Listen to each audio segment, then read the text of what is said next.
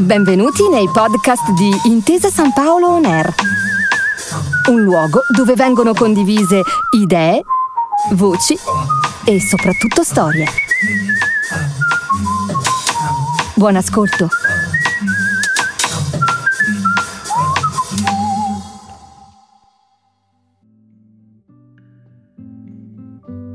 Benvenuti e benvenute a E pensare che c'era il pensiero, il podcast della Fondazione Gaber in cui a parlare è proprio il signor G.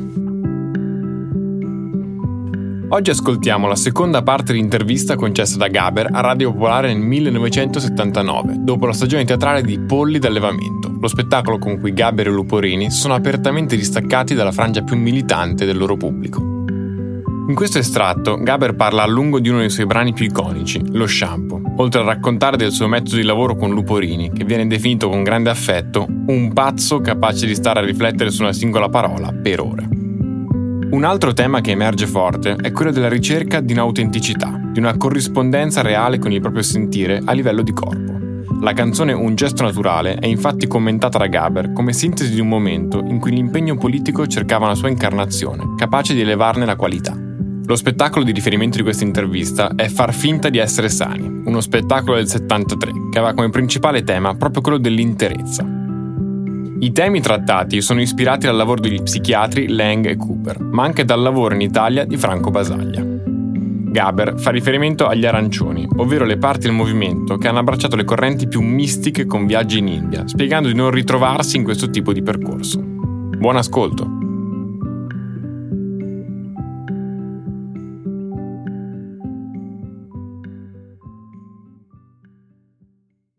Stiamo facendo una notturna con Giorgio Gaber in studio sulle sue canzoni, sui suoi spettacoli. Pomposamente questa sera abbiamo chiamata 10 anni della nostra vita, 10 anni della vostra vita, troppo. Della nostra, forse un po' troppo. Però, mia, infatti, mia. È la tua vita, come minimo la tua. Ma comunque 10 anni sono passati. Senti, avevamo preso questa drizzone, diciamo, la linea del potere, quello che avevamo fatto della sedia, potere, sì, la sedia e il bar Casablanca. Sì, non è che fosse specificamente sul potere, era di gente che evidentemente poteva stare seduta e non voleva starci. E però continuava a starci, perché già lì, no, c'era questo giochino. Sì. Tu neghi che ci sia. Io trovo che sia una canzone cattiva, una delle prime canzoni veramente cattive.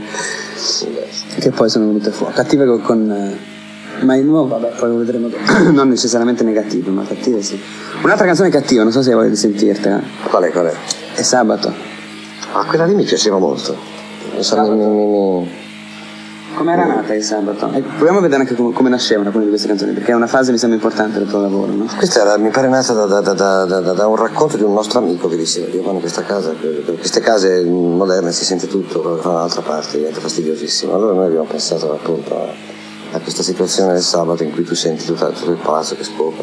Cioè, questa non era particolarmente indirizzata, era ancora, se vuoi, con era abbastanza del vecchio filone lì, beh sì, certo. Tutti nelle case celle. Certo, il lavoro e quindi l'amore al sabato. L'amore al sabato pomeriggio. Sabato sera. Sabato sera? Sì, sera. Io l'ho messa un sabato mattina, mi hanno telefonato e dicevano: ma come ti permetti? Cioè, io ho rovinato tutto. Io l'avevo dedicata a quelli che sabato mattina potrivano a letto e potevano anche fare l'amore. Adesso se la sono presa male.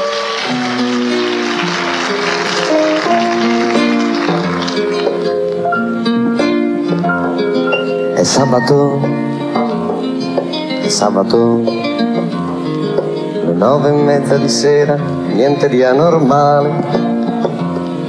Ceniamo agli stessi posti, pure c'è qualcosa.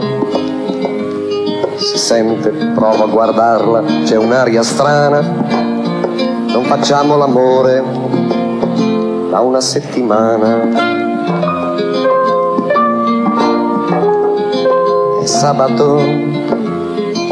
È sabato, domani niente lavoro, forse andiamo al mare.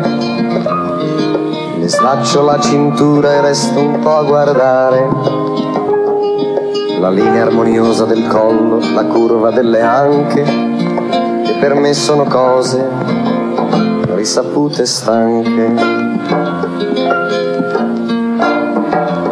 Ma è nell'aria, non so da che cosa, ma si sente, è nell'aria, si vede dai gesti, dai silenzi, è nell'aria. In fondo è così naturale, un piccolo sforzo iniziale, poi tutto va da sé, tutto va da sé, senza fatica, senza fatica. Le mani si muovono, carezzano i fianchi, le bocche si avvicinano, poi si staccano ancora, i corpi si sfiorano, poi si allontanano di scatto, si riallacciano, poi si comprimono, il respiro più forte, incalzante, affannoso, morboso, ansimante, parole sconnesse, frenetiche, senza pudore, è l'amore, è l'amore, è l'amore.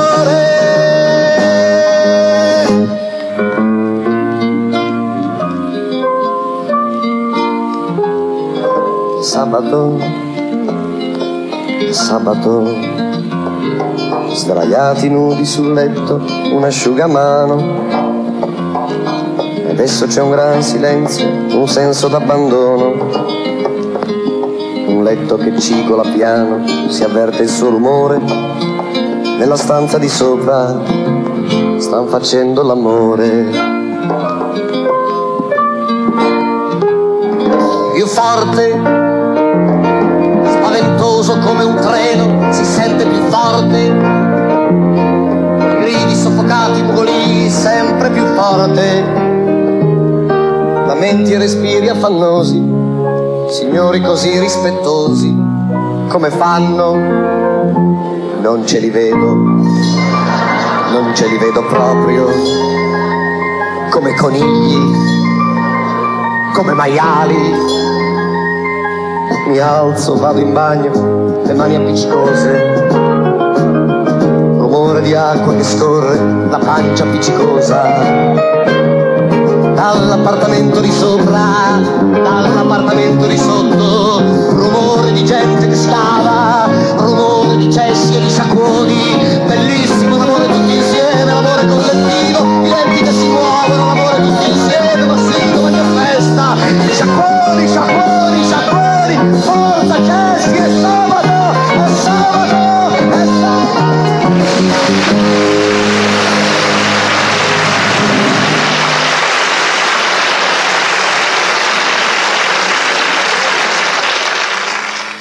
Ah, non so se tu, Giorgio, lo ritieni un genere all'interno delle canzoni questo, però a me come ascoltatore mi ha sempre colpito, cioè in vari momenti, anche nell'ultimo spettacolo ci sono queste canzoni o pezzi in cui ti piace molto, diciamo, rivelare o sottolineare dei particolari della vita quotidiana che capitano a molta gente ma che, di cui spesso non siamo abituati a parlare. Non è nemmeno il piacere di far scandalo, che cos'è?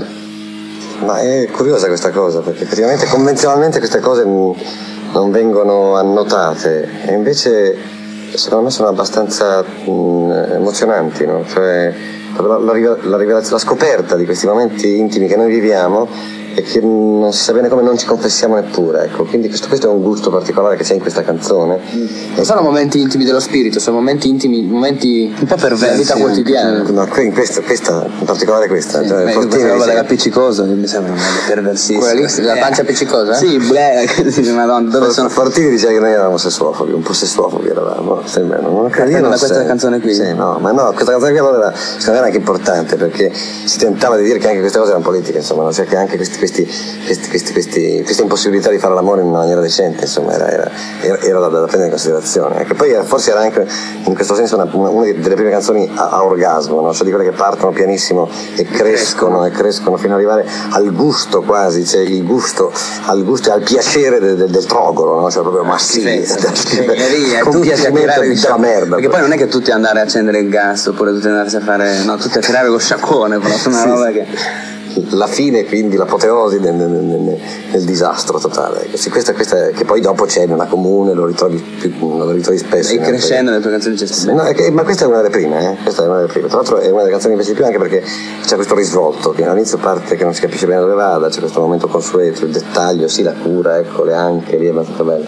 E poi dopo c'è questo crescendo che lo vedi. Mi ricorda molto la radio, una canzone, questa canzone. La radio in che senso? La radio nel senso che il mestiere che spesso noi facciamo nelle trasmissioni alla radio, soprattutto di notte, difatti quella canzone lì è Sabato, l'abbiamo messa tantissime volte, di notte in particolare, il sabato evidentemente. Il mestiere che facciamo è abbastanza simile tante volte, no? Quello di cercare di rivelare o di farsi raccontare queste pratiche. Ah, finalmente ce lo stiamo dicendo, una cosa che sapevamo tutti e finalmente ce la stiamo dicendo. Ecco, questo scoprire questi momenti qua effettivamente è una cosa può che mi dà molta gioia. Può essere anche la paranoia sul un attimo qua dobbiamo girare uno strumento, può essere anche la paranoia appunto se hai lasciato o non hai lasciato acceso il gas prima di andare a dormire. Ma questo era appunto questo era molto simile. È capitato di fare un dibattito. Senti, tu hai fatto una volta mi sembra una canzone, adesso non mi ricordo, possiamo mettere forse già subito una canzone su questo fatto di uno che va a letto poi se fosse il gas. No, questo non è incisa, è su Far finta di essere sani, che purtroppo è un disco senza monologhi, un disco bruttissimo tra l'altro. Io quando l'ho sentito ho pianto, perché in effetti io non curo mai dischi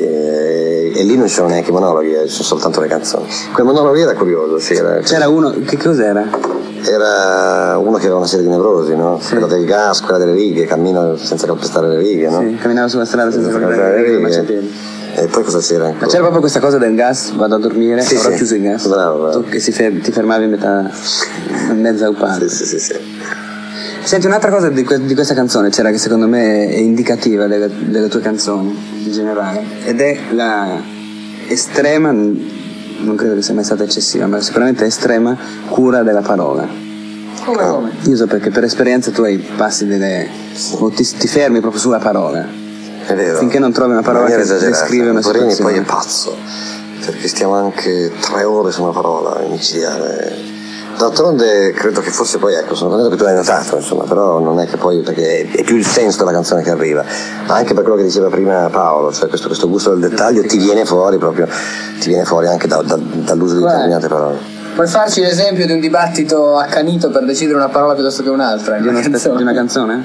Ma vediamo un po'. Sì, ecco, per verso Non devi fallire la morte abbiamo discusso per una settimana, c'erano diverse ipotesi che adesso non mi ricordo, che non era, questa mi sembrava, a me personalmente mi sembrava un po' troppo, non so te lo ricordi quel pezzo, ci siamo stati moltissimo. Cosa diceva questa visione? Questa era quella dell'assenza del nemico, no?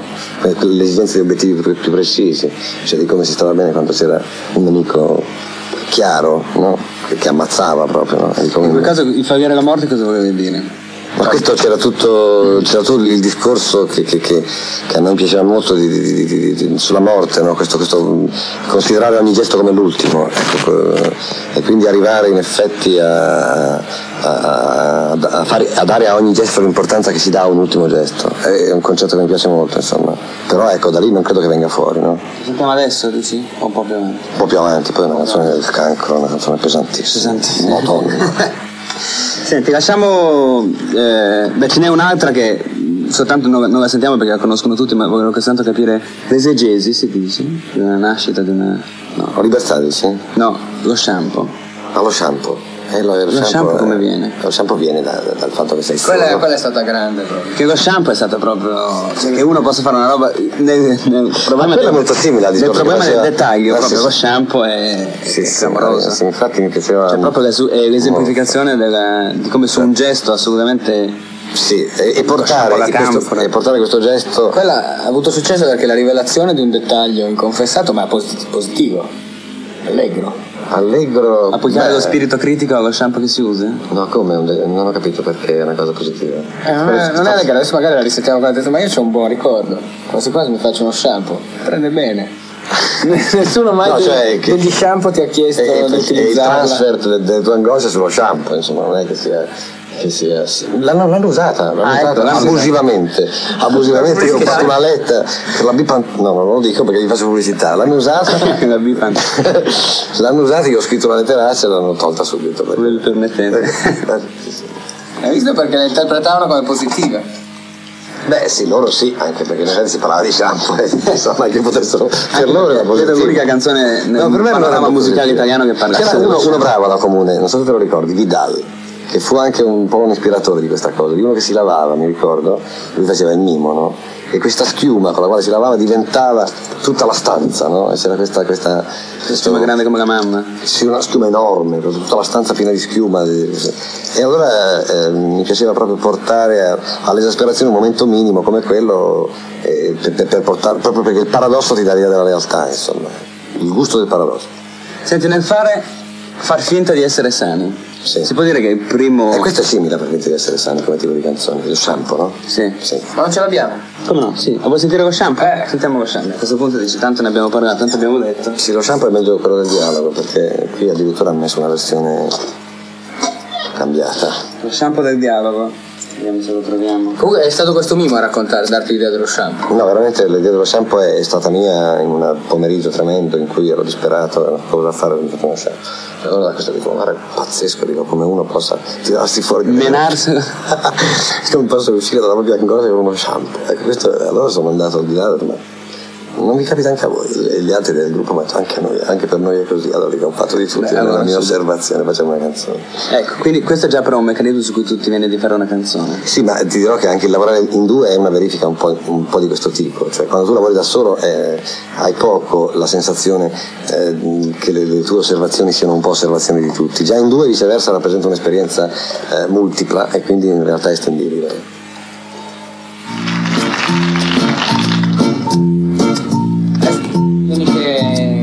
Triste questa canzone, Giorgio? No, beh, l'ironia non è mai triste. Una brutta giornata. Perché l'ironia, se vuoi, chiuso in casa, l'ironia non è triste perché prevede un distacco, no? Perché è la tua salvezza, no? Cioè, non c'è niente da molto fare. Spesso, no? Ci manca questa possibilità di distacco e quindi il coinvolgimento è del tutto nevrotico, non reale. L'ironia in realtà è questo distacco dalla nevrosi di un gesto che ti ha coinvolto malamente, insomma. E quindi l'ironia è positiva.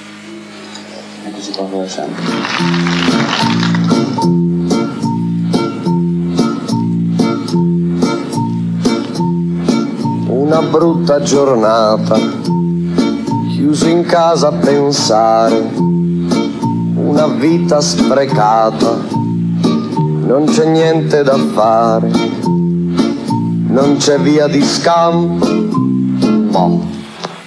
Quasi quasi mi faccio uno shampoo. Una strana giornata, non si muove una foglia, ho la testa ovattata, non ho neanche una voglia, non c'è via di scampo, sì, devo farmi per forza uno shampoo, uno shampoo.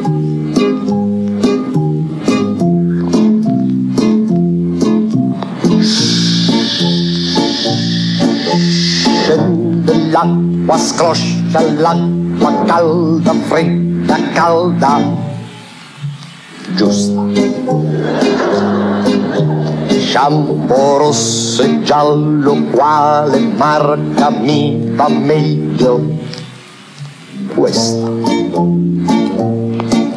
Schiuma, morbida, soffice, bianca, lieve, lieve, sembra panna, sembra neve. Ecco, la cosa curiosa che mi viene in mente sono queste canzoni, chiamiamole ironico divertenti, la gente ride, si vedevano subito. Subito, appena lì. Ecco, lo shampoo. Solo che quando tu fai una canzone divertente, quando dici la battuta ti diverti e ridi, dopo un po' vai avanti con la canzone, non ridi più, no? Allora non sai mai quando la gente ride, non lo so proprio mai. Questa canzone per me non è una canzone così divertente. Se tu non giochi sull'effetto, dicendo beh qui la gente ride. Questa mancanza di mestiere ci preoccupa moltissimo, perché non sappiamo mai dove la gente ride, quindi non sapevamo assolutamente che questa canzone sarebbe stata... Scusa, tu a un certo punto dici una brutta giornata, non so cosa fare, e uno si aspetta. Tanto mi ricordo che pezzi venivano sì. Nel Gaber è l'amore, che c'è poco, c'è la tua difficoltà di rapporti, questo capovolgimento. Sì, ma infatti a me quando ho detto questa frase mi ha divertito, però dopo un po' ho perso il senso comico, per cui in effetti non si sa dove si va a finire, e in questo senso è anche un bene perché quasi sempre si evita un umorismo di mestiere, però in effetti sapere un po' di più dove ridono, ecco, la prima di uno spettacolo, perché poi dopo le reazioni continuano e sono quasi sempre le stesse, ma la prima di uno spettacolo è una grossissima sorpresa perché non si sa dove la gente ride. Senti, poi in questa fase qui tu sentivi ancora l'influenza, ti richiamavi, ti interessavi? pensava, che sembrava di dovere in qualche modo qualcosa a Breu e al gruppo francese. No, col dialogo, no, direi che il disco del dialogo tra un impegnato e un non so è un po' un cambio proprio di linguaggio musicale, cioè credo che sia... Cioè l'ultima legame con Breu è il signor G.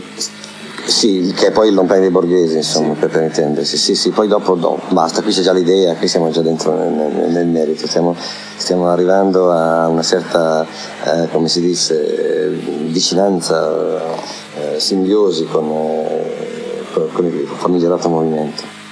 E l'esemplificazione più chiara, il prodotto più chiaro di questa simbiosi è Far finta di essere sani. Però è una simbiosi che non è... sì, fianco a fianco, sì, c'è un noi, però è abbastanza critica questo far finta di essere sani e non illudetevi di aver conquistato niente. No, direi che questa vicinanza è più data dal fatto che era il momento in cui io, che venivo da una strada addirittura eccessivamente esistenziale e intimista, io mi distacco e appunto con il dialogo direi che faccio una musica per più gente, nel senso non raccolta nelle soffitte, ma che si canta più volentieri per la gente, e nello stesso tempo molti riscoprono il personale, no? Riscoprono evidentemente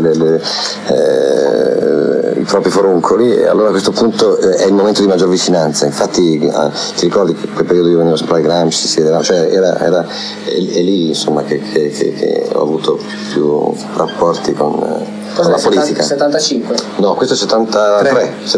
Nel 73-74, sì. In cui tu dicevi, beh, allora i miei furuncoli hanno veramente un senso positivo e sono qualcosa di più dello shampoo, cioè sono qualcosa di più della nevrosi. Sì, cioè in cui in effetti il discorso si spoglia di un personalismo e diventa il parlare di individui, che è molto diverso, no? Quello infatti io credo che sia molto sbagliato, poi dopo il tutto è stato sintetizzato nel personale politico, ma forse è più facile che il politico sia personale, il personale è personale, ma quando si parla di individui è politico. Insomma. Senti, questo qui sì, politico, insomma, è quello, comunque è collettivo, collettivo. No. Senti, è il periodo, per dare anche un quadro di riferimento, è il periodo della grossa diffusione delle teorie di Cooper, di Laing, sulla famiglia. Questo spettacolo nasce proprio su queste letture, su esperienze di quel tipo lì, ed è praticamente sono i primi discorsi. Il guardarsi per conoscersi. Sì, il guardarsi per conoscersi, la scoperta che abbiamo anche un corpo che evidentemente che è stupido. Come da canzone, che è stupido e che magari andrebbe un po' più conosciuto. Senti, io personalmente di questo disco metterei tutto, e purtroppo non possiamo, dobbiamo scegliere. Ah, ti trovi, quindi lo trovi un momento anche... Io lo trovo assolutamente, ricordo. Sì, lo trovo un momento in cui tutte queste canzoni, tutte, anche le più difficili come l'Elastico, che non era sicuramente una canzone fatta, non era né melodica, era una canzone che scoppiava. L'Elastico poi aveva addirittura delle citazioni proprio di Laing. Sì. Ah, lo sapevi? Sì, me l'avevi detto. Proprio me l'avevi detto, invece l'avevo capito.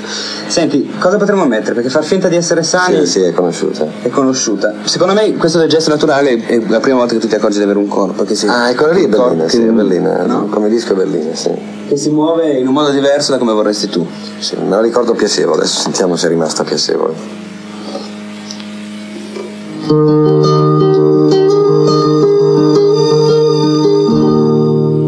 Mi guardo dal di fuori come fossimo due persone, osservo la mia mano che si muove, la sua decisione, da fuori vedo chiaro, quel gesto non è vero, e sento che in quel movimento io non c'ero.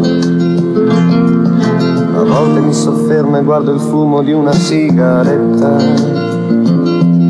la bocca resta aperta forse troppo, poi si chiude in fretta, si vede chiaramente che cerco un'espressione e distacco che fatica questa mia finzione. Cerco un gesto naturale, per essere sicuro che questo corpo è mio. Cerco un gesto naturale. Sarebbe più giusto tendo a un gesto, il discorso che facevamo l'altra sera, perché c'è. Poi facciamo su questo. E invece non so niente, sono a pezzi, non so più chi sono. Capisco solo che continuamente io mi condiziono. Devi essere come un uomo, come un santo, come un dio. Per me ci sono sempre i come e non ci sono io. Per tutte quelle cose buone che non ho ammazzato, chissà nella mia vita quante maschere ho costruito. Queste maschere ormai sono una cosa mia, che dolore, che fatica buttarle via. Cerco un gesto naturale, per essere sicuro che questo corpo è mio. Cerco un gesto naturale, intero come il nostro.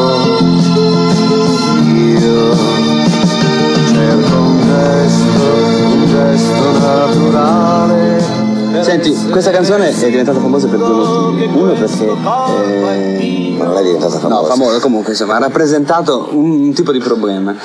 Di dire, ma come ti senti? Non lo so, non mi sento il gesto. Sai quella canzone di Gaber che dice il gesto naturale? Beh, non riesco più a muovermi. Non ho il gesto naturale. Non ho il gesto naturale. E però una discussione che abbiamo fatto invece recentemente, che secondo me sarebbe interessante riprendere magari soltanto per alcuni aspetti, in cui io ti ho risposto, tu mi hai detto come stai, io ho detto ma mi manca il gesto naturale, e tu mi hai detto ma il gesto naturale non esiste. No, esiste. Poi devi stare attentissimo, secondo me, quando tu intervieni su una canzone, non si capisce se sei tu, se è un monologo, se è drammatica. Perché non esiste il gesto naturale? No, perché abbiamo pensato che... Cioè, io credo che valga la pena di vivere perché uno tende a spostarsi, no? Tende a trovare livelli superiori di se stesso, no? E quindi il raggiungimento di un gesto naturale sembrerebbe comunque una posizione statica, no? Mentre la tendenza a un successivo gesto naturale in realtà è la tua salvezza, per cui sono continui spostamenti in cui si tende a un gesto naturale anche senza raggiungerlo. In fondo il gesto naturale ce l'hanno le bestie, no? Le bestie sono anche simpatiche perché hanno proprio questa naturalità del gesto, ma la cosa interessante per noi è ricercare un gesto naturale a livelli superiori. Questo mi sembra il discorso che facevamo l'altra sera. Io devo dire, se uno pensa di aver raggiunto il gesto, in fondo la mia così, reticenza, la mia incapacità di seguire alcune strade prese dai nostri amici, per dire arancioni, queste cose qui, no? Cioè, è proprio questa strada della campagna. È questo raggiungimento, uno arriva a essere illuminato, si è fermato, ha risolto. Cioè, questo è mistico, no? Cioè, la verità ferma è il misticismo, no? Cioè, senti, il movimento è, secondo me, e se vuoi il marxismo, se vuoi è la mia storia, insomma, non la staticità. Io credo che però, sicuramente non ti voglio dare questa responsabilità, però in qualche modo ha corrisposto a una fase. Cerco di spiegarmi. Il fatto che tu abbia detto cerco un gesto naturale, detto come era in questa canzone, era detto come cerco, lo voglio, sì, e mi ci fermo. Sì, ma non c'era la tendenza in questo. Sì. Il fatto di scoprire che se ti ci fermi vuol dire che tu complessivamente ti fermi e quindi che devi riprendere un'altra ricerca e quindi ricominciare, secondo me è stato uno dei motivi, adesso lo dico molto banalmente, sì, per far capire per cui la gente, moltissimi hanno mollato, dicendo ragazzi io non ce la faccio più. Cioè io mi sono sbattuto, ci ho messo dentro anima e corpo per arrivare ad avere un gesto naturale, penso di avere un gesto naturale, tu mi vieni a dire che quello non è un gesto naturale, perché se io penso che quello sia un gesto naturale vuol dire che mi sono fermato un'altra volta.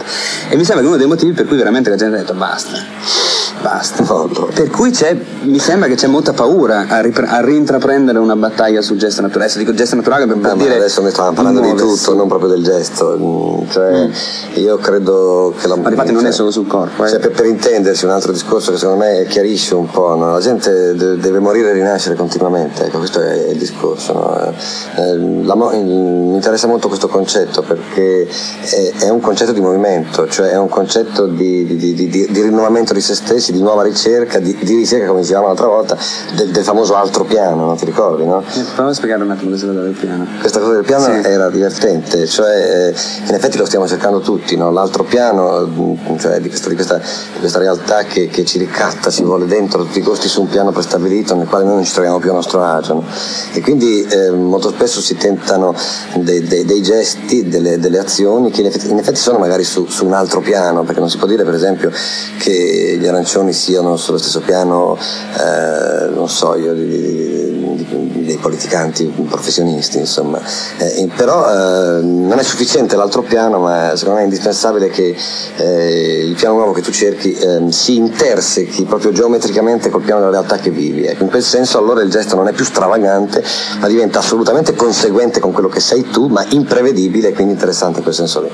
Ma sono un discorso, a me piace, un po' teorico. Ti piace talmente tanto che l'hai rimesso anche nel penultimo spettacolo, che è Libertà Obbligatoria, che era i comportamenti.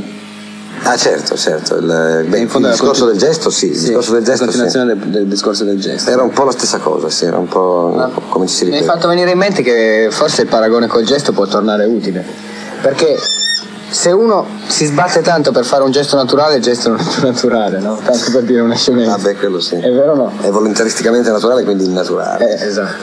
E quindi un altro piano, se si trova un altro piano, cioè un modello alternativo di vita, una cosa del genere. Alternativa è una parola, per dire, insomma, sì, sì, capiamo. Anche altro piano, altro piano un po' meno, via.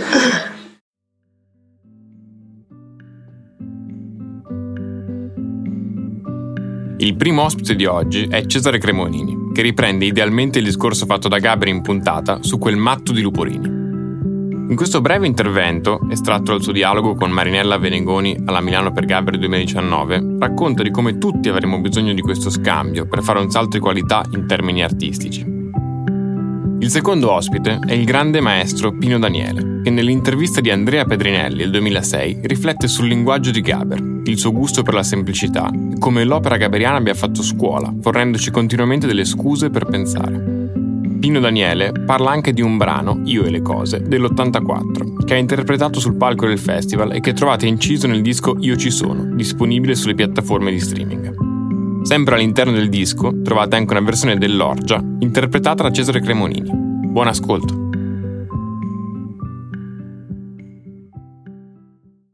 Un Luporini io lo intendo come una persona amica, una persona che ti protegge con la sincerità, una persona che ti dice la verità, con cui puoi discutere veramente delle cose e quindi con cui puoi arricchirti enormemente. Loro poi scrivevano spettacoli straordinari unendo ognuno le parti migliori delle proprie capacità, ma questo è un altro discorso.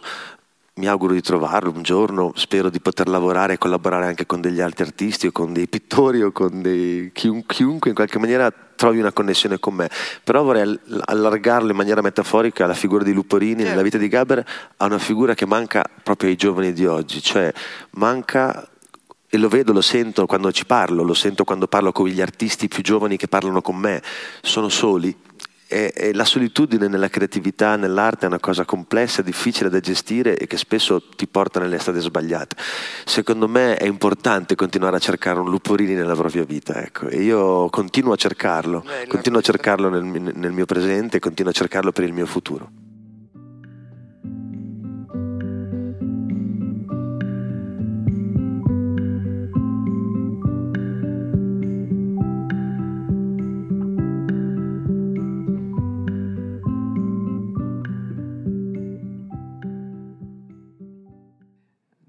Da musicista, secondo lei Gaber quanto ha dovuto modificare il suo modo di comporre quando è passato dal pop che doveva andare sui 45 giri alla canzone pensata per il teatro? Ma secondo me non è un fatto di modificare certe cose, secondo me un artista segue la sintonia della sua creatività, quindi secondo me Gaber, e lo ha dimostrato negli anni, non ha fatto altro che seguire un istinto, un modo di scrivere, un modo di fare che lui sentiva, quindi come ogni artista seguire una propria sintonia, distaccandosi un po' dalle cose di mercato, da quello che può o non può funzionare secondo me. Gaber sosteneva che le sue canzoni per comunicare a teatro dovessero essere semplici, questo era quello su cui puntava anche con i musicisti. Lei da musicista, da compositore, le giudica veramente semplici oppure no? Ma lui, secondo me, dichiarando questo, dimostra di essere un grande comunicatore, perché la musica è di tutti e la semplicità è la cosa più difficile da ottenere.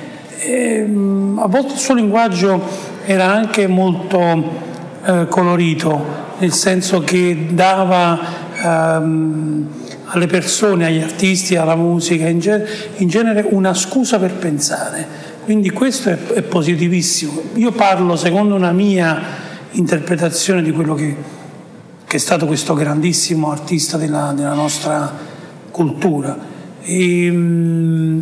Credo che seguire la semplicità, cercando di ottenere la semplicità, poi si ottiene anche la sintesi di certe cose. Quindi, ed è difficile la semplicità, non è una cosa facile.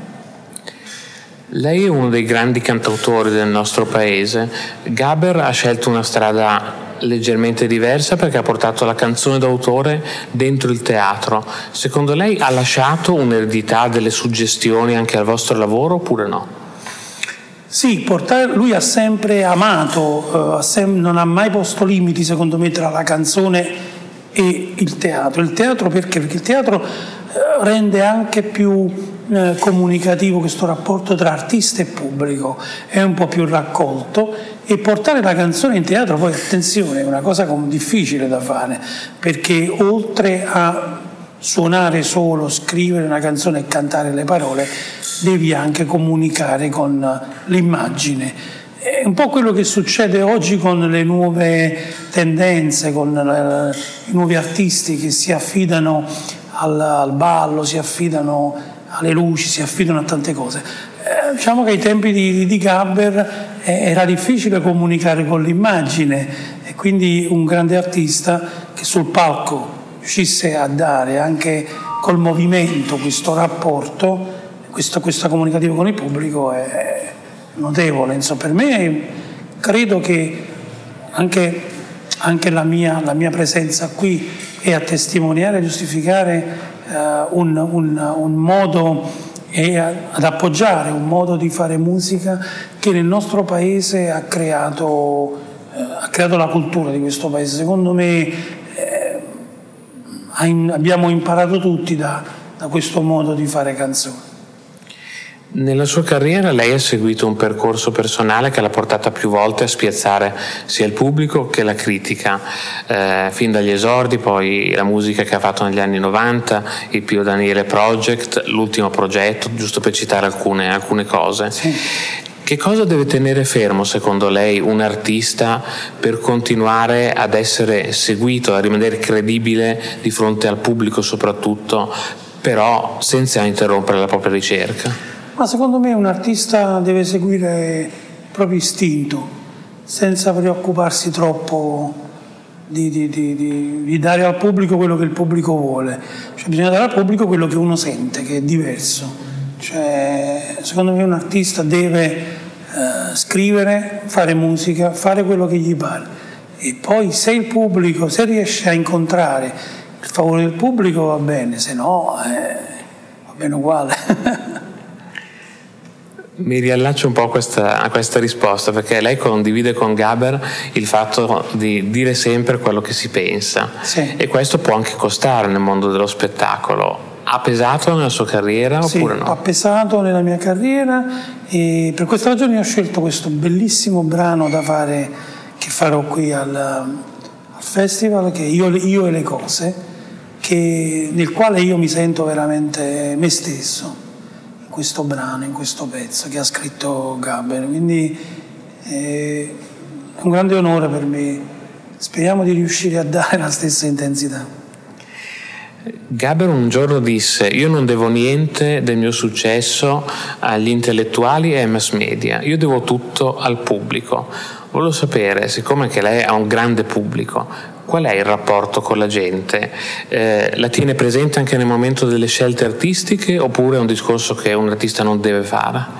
Secondo me è un discorso che un artista non deve fare, perché non deve credere quello che gli altri vedono, vorrebbero che lui fosse. Cioè, in realtà un artista scrive, compone e basta. Cioè, appunto quello che dicevo prima, senza preoccuparsi di quello che gli viene chiesto o di quello di cui la gente ha bisogno. Poi in realtà se le sue canzoni, se la sua arte trova una comunicativa, è un artista, insomma è un uomo di successo. Nel teatro canzone di Giorgio Gaber la musica era un ingrediente assieme ad altri, la voce, la recitazione, il testo. Da musicista lei quale pensa potesse essere la marcia in più che dava la musica al suo teatro canzone? Ma la musica sì, è un ingrediente, però lui era molto attento a quello che proponeva musicalmente, anche perché la musica aveva anche una grossa qualità, sia da un punto di vista di esecuzione che di musicisti, che di scelta anche musicale, quindi alla fine un ingrediente, ma un ingrediente importante. Un'ultima cosa, un ricordo personale suo di Giorgio Gaber. Ma l'ho incontrato una volta a Piazza Duomo, che c'era questa manifestazione, c'era Battiato, c'era lui, c'era De André, ho scambiato alcune idee, alcune considerazioni, cioè io che cosa posso dire? Posso dire che a parte mi ha fatto molto piacere essere invitato qui, ma credo che lui sia veramente, lo sia stato e lo sarà, una delle cose più importanti che abbiamo avuto in questo paese, non solo musicalmente, ma proprio a livello di cultura. Quindi per me rappresenta un grosso insegnamento. Grazie. Prego.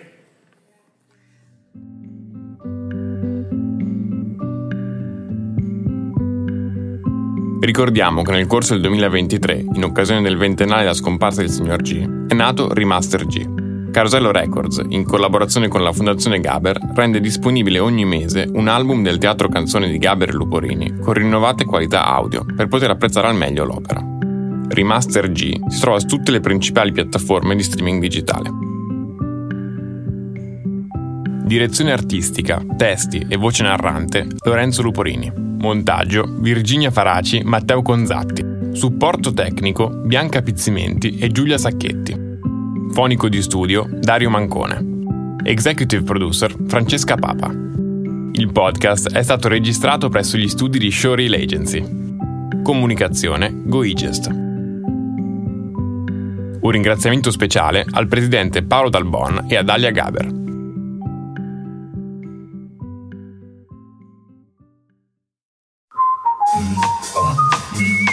Grazie per aver ascoltato i podcast di Intesa Sanpaolo On Air. Al prossimo episodio.